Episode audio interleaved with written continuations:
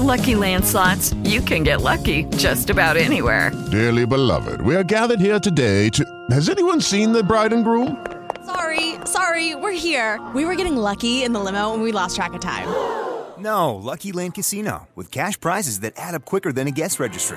In that case, I pronounce you lucky. Play for free at LuckyLandSlots.com. Daily bonuses are waiting. No purchase necessary. Void were prohibited by law. 18 plus. Terms and conditions apply. See website for details. It is Ryan here, and I have a question for you. What do you do when you win? Like, are you a fist pumper, a woohooer, a hand clapper, a high fiver? I kind of like the high five, but if you want to hone in on those winning moves, check out Chumba Casino. At ChumbaCasino.com, choose from hundreds of social casino style games for your chance to redeem serious cash prizes. There are new game releases weekly, plus free daily bonuses. So don't wait. Start having the most fun ever at ChumbaCasino.com. No purchase necessary. BGW. Void were prohibited by law. See terms and conditions. 18 plus. Podcast Sky News Arabia.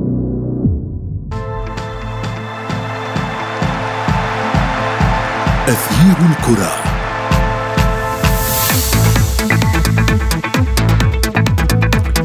نغلق اليوم ملف دور الستة عشر من الأمم الإفريقية رغم كل إثارته ونترقب صعود آخر منتخبين للدور ربع النهائي. مهمات رغم صعوبتها إلا أن الأمل يحيط بها. بعد فك أسود الأطلس عقدة دامت لثمانية عشر عاماً. وملعب لقاء الفراعنة بالأفيال أجري عليه التعديلات لضمان مباراة آمنة ونزيهة. ووسط كل هذا الحديث لا يتوقف عما جرى أثناء تأهل السنغال من غرفة الفار. ونحن في أثير الكرة نبحث في كل هذا وأكثر. معي أنا شذى حداد والبداية من العناوين.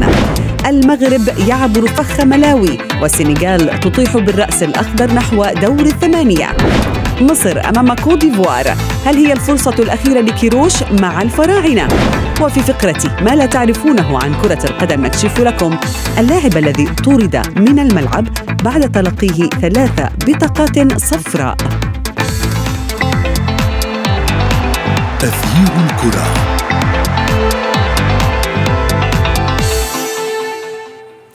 أهلا ومرحبا بكم مستمعينا الكرام في حلقة جديدة من أثير الكرة وفيها طبعا نبارك للمنتخب المغربي بطاقة العبور إلى الدور ربع النهائي من الكأس القارية حيث خاض الأسود مباراة ليست سهلة أمام ملاوي الذي طبعا كان السباق بالتسجيل وفي الدقيقة السابعة من عمر المباراة.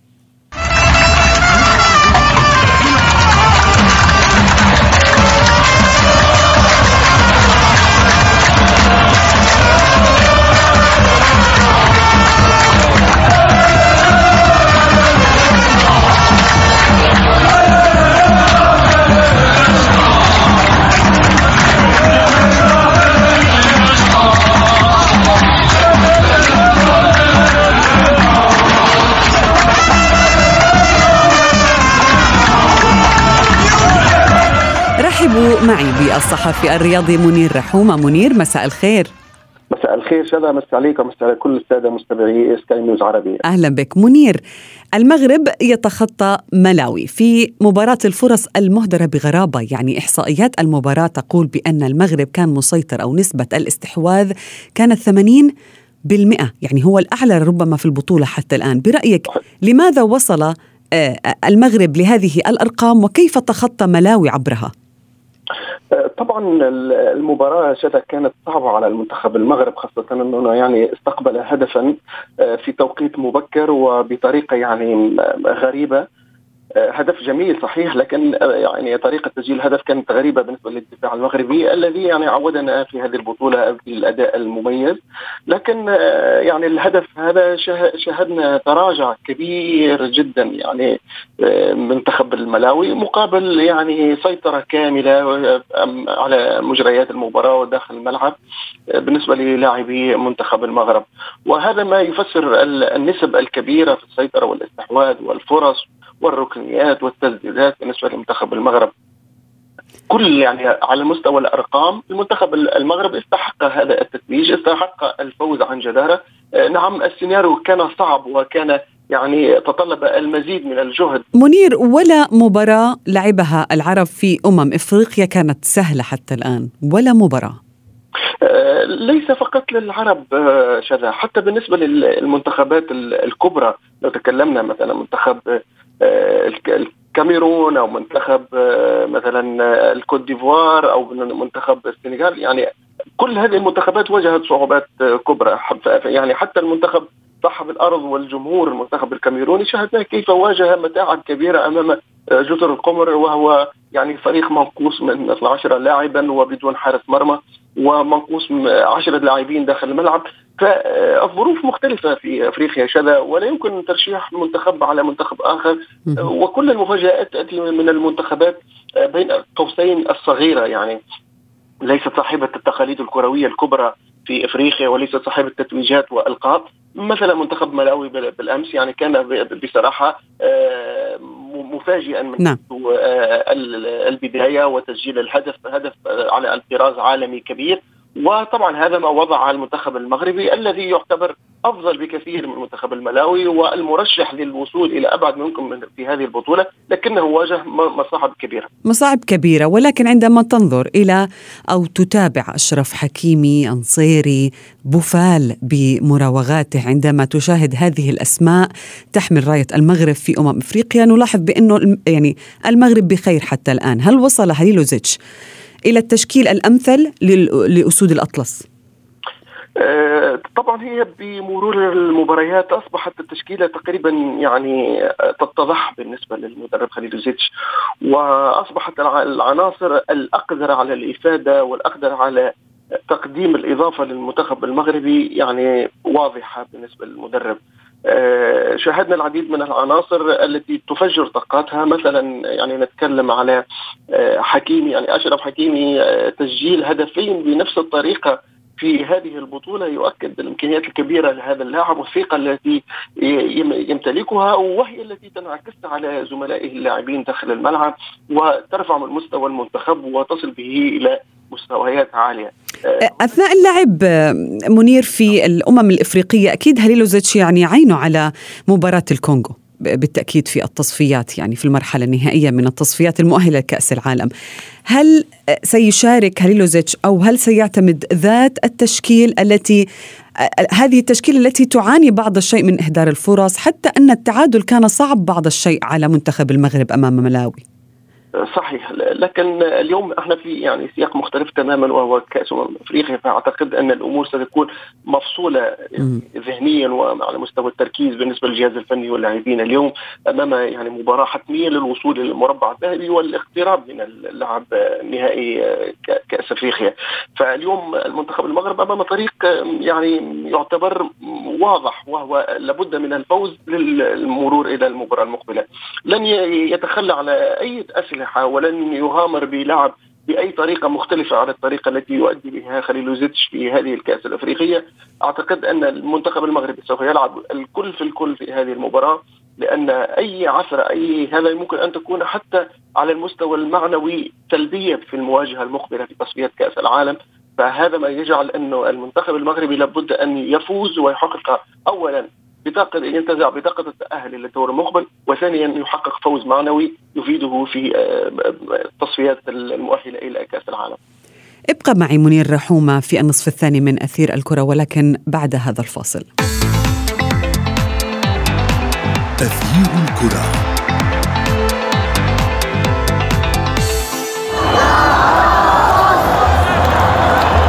بالخبرات اللي كسبتها بره أو جوه بحاول أدي كل حاجة للمنتخب على قد ما أقدر. بس بحس إن في ناس شوية مستنية أي حاجة عشان تتكلم على صلاح أو على لعيبة تانية. للأسف اللي إحنا عايشين عصر السوشيال ميديا كل ما بتكبر شوية الجماهيرية بتاعت المنتخب ما بقتش موجودة زي الأول. الجمهور بيشجع اللعيبة وبيشجع الأندية ودي حاجة ما كانتش موجودة الأول. حاجة قسمت المنتخب قسمت الكرة المصرية عامة. بقى دلوقتي بتشوف صفحات معمولة بس عشان تدافع عن لعيبة أو عشان تدافع عن أندية.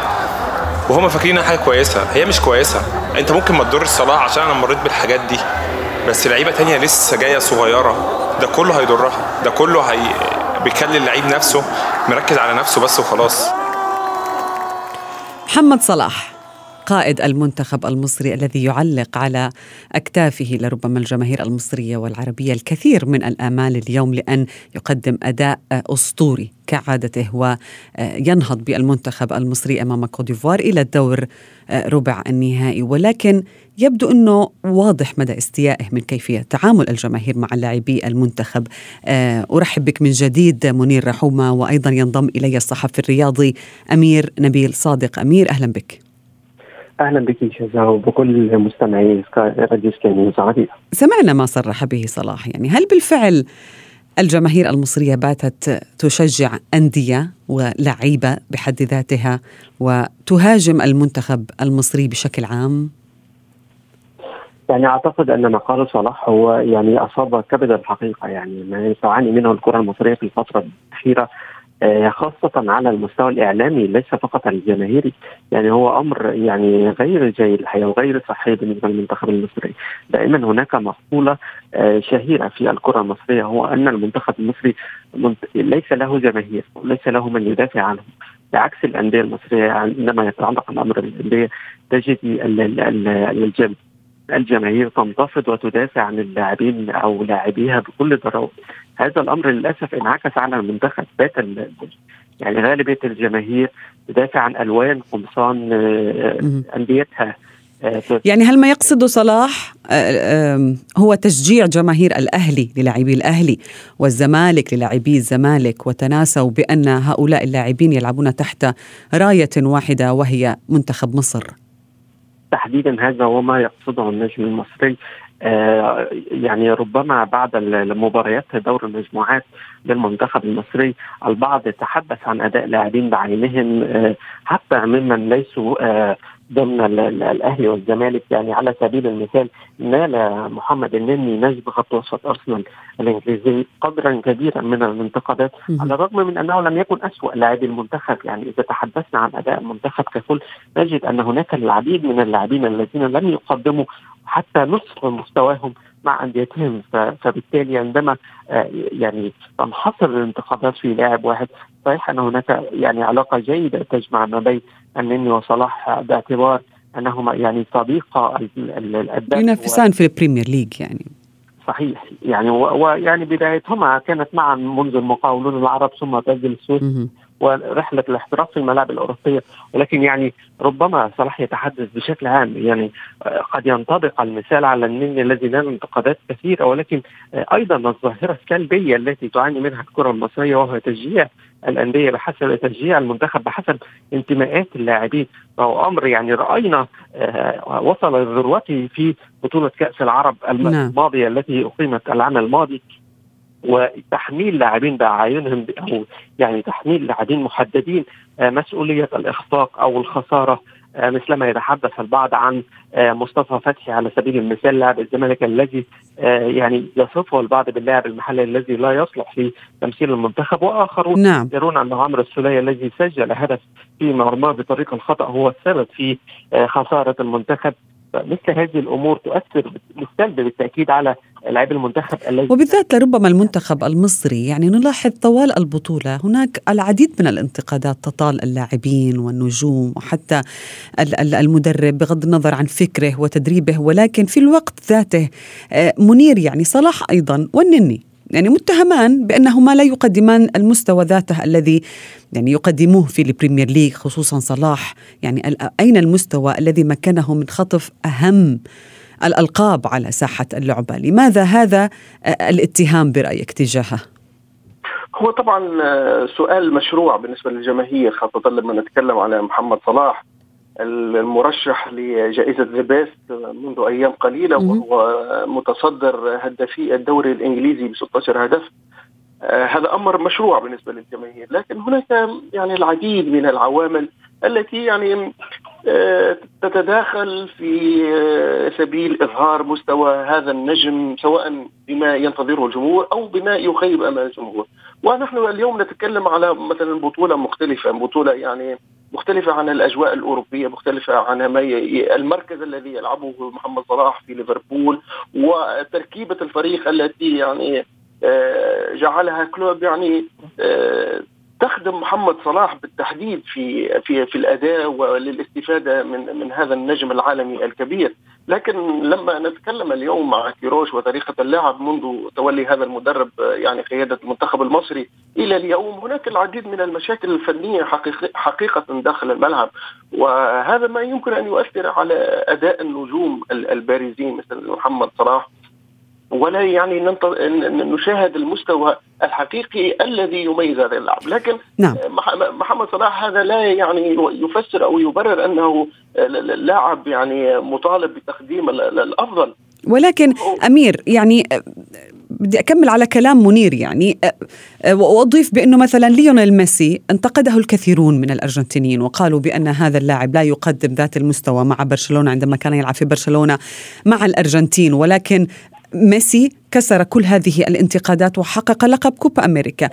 وتشعر بأن الجماهير رضيت عنه بعض الشيء. هل صلاح في حال حقق الأمم الإفريقية هل سينال المديح أم أنهم سيقولون ليس صلاح الذي حقق هذا اللقب وإنما المنتخب المصري؟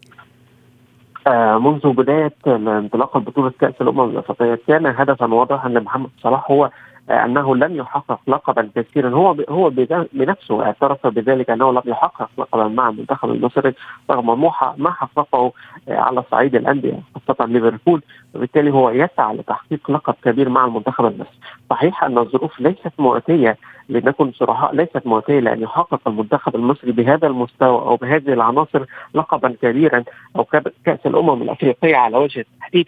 ولكن هو يسعى لذلك. لكن يعني أعتقد أن الانتقادات التي تنال محمد صلاح دائما ليست مرتبطة فقط بالألقاب مع المنتخب المصري ولكن مرتبطة بالأداء على وجه التحديد. يعني لا ننسى أن مشوار تصفيات كأس العالم 2018 ربما محمد صلاح تحمله بمفرده بعدد الأهداف التي سجلها أو ساهم فيها حتى صحيح. إن ركله الجزاء التي سجلها في مرمى آه، منتخب الكونغو كانت آه، بتوقيع محمد صلاح. رغم الظروف الصعبة والمعسكر والأجواء التي كانت تحيط بصلاح. لكن آه، يعني ربما تشعرين بأن الجماهير اعتادت على أن تنتقد صلاح لأي سبب كان. يعني ربما البعض يشعر أن الأداء ليس هو ذاته الذي يقدمه التدخلات الفردية ليست مثلما يفعل مع ليفربول ربما يقدم أشياء أفضل بكثير مع ليفربول. فبالتالي الأمر ربما لا يتعلق بالبطولات بقدر ما يتعلق بالأداء. صحيح أن هناك عديد النجوم لم يقدموا نفس مستواهم مع انديتهم في منتخبات أخرى على غرار رياض محمد. ولكن دائما ما يكون المنتخب هو فرصة للتعويض يا أمير يعني منير ماذا يحتاج المنتخب المصري اليوم لعبور محطة كوديفوار كيف يمكن أن يقنع الجماهير بأن المنتخب المصري يحق له التتويج بهذا اللقب؟ طبعا هو يعني ما شاهدناه آه، بالنسبة للمنتخب التونسي مع نيجيريا هو اليوم ما ننتظره مع المنتخب المصري أمام الكوت ديفوار. أعتقد هي الثقة الثقة في النفس والإداء الأداء القتالي والروح القتالية داخل الملعب. المنتخب المصري يملك يعني نجوم يملك مستويات فنية جيدة يملك مدرب قادر على إدارة المجموعة بشكل إيجابي. يعني اليوم المسؤولية على اللاعبين. اليوم لا مستحيل داخل الملعب. هناك روح قتالية هناك مستوى وجهد بدني لابد أن يقدم داخل الملعب. الثقة في النفس هي السبيل المنتخب المصري للانتفاضة في هذه البطولة وتجاوز منتخب كوت ديفوار ساحل العاج ولكن هو يلعب ضد منتخب يا أمير منتخب خطير. بأجنحته تحديدا يعني.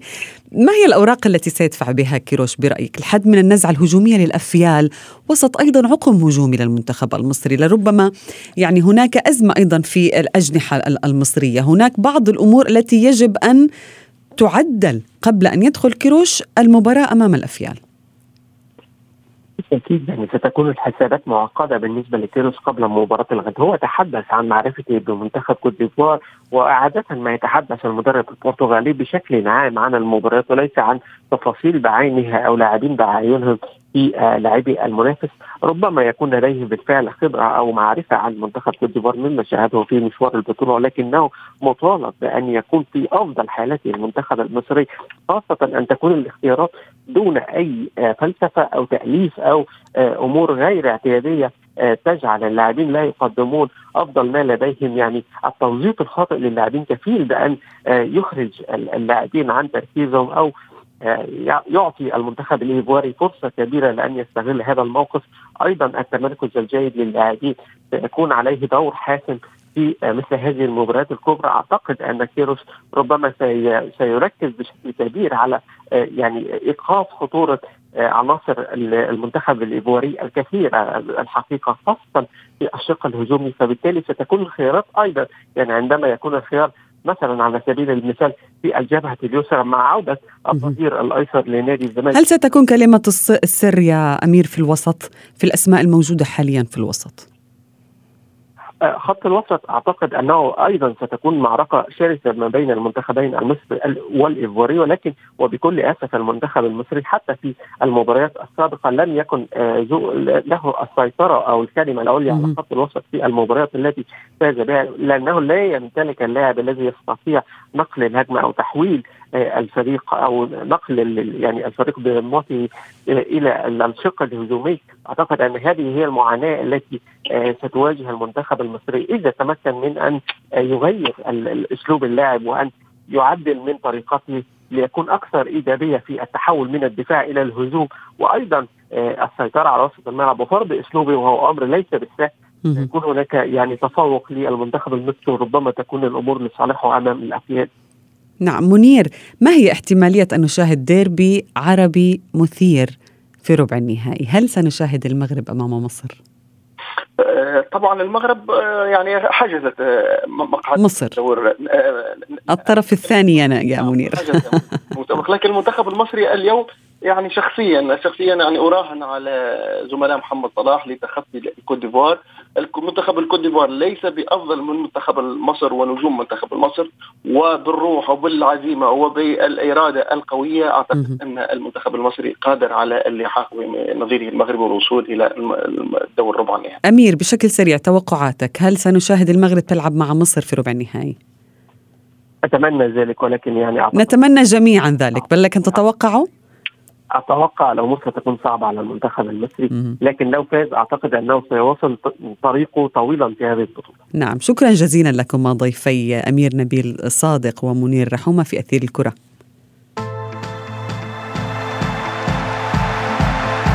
أثير الكرة تابعنا العديد من الأخطاء التحكيمية في الكأس القارية في الكاميرون ولكن الأخطاء هي في كل زمان وكل مكان يعني وهي جزء من اللعبة وإذا ازدادت هذه الهفوات غرابة فإنها ستسهم في زيادة شهرة هذه المباراة.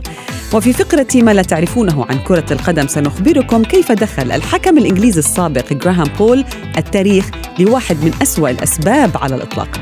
في بطولة كأس العالم 2006 كانت هناك مواجهة بين منتخبي كرواتيا وأستراليا.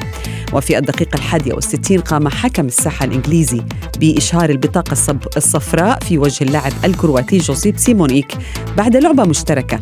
ثم حصل اللاعب نفسه على البطاقة الصفراء الثانية في الدقيقة التسعين ما يعني الطرد. لكن ذلك لم يحدث. وسط دهشة الجميع حيث لم يطلب الحكم من اللاعب المغادرة. وعندما بدا أن تيم كيهل قد سجل هدف الفوز لصالح أستراليا فقد سيمونيك أعصابه وواجه الحكم بغضب. فلم يتردد الحكم هذه المرة في إشهار البطاقة الصفراء الثالثة في وجه لاعبي كرواتيا قبل أن يطرده طبعا وأخيرا. وصلنا وإياكم إلى صافرة النهاية من حلقة اليوم. انتظرونا في موعد جديد معي أنا شذى حداد. إلى اللقاء.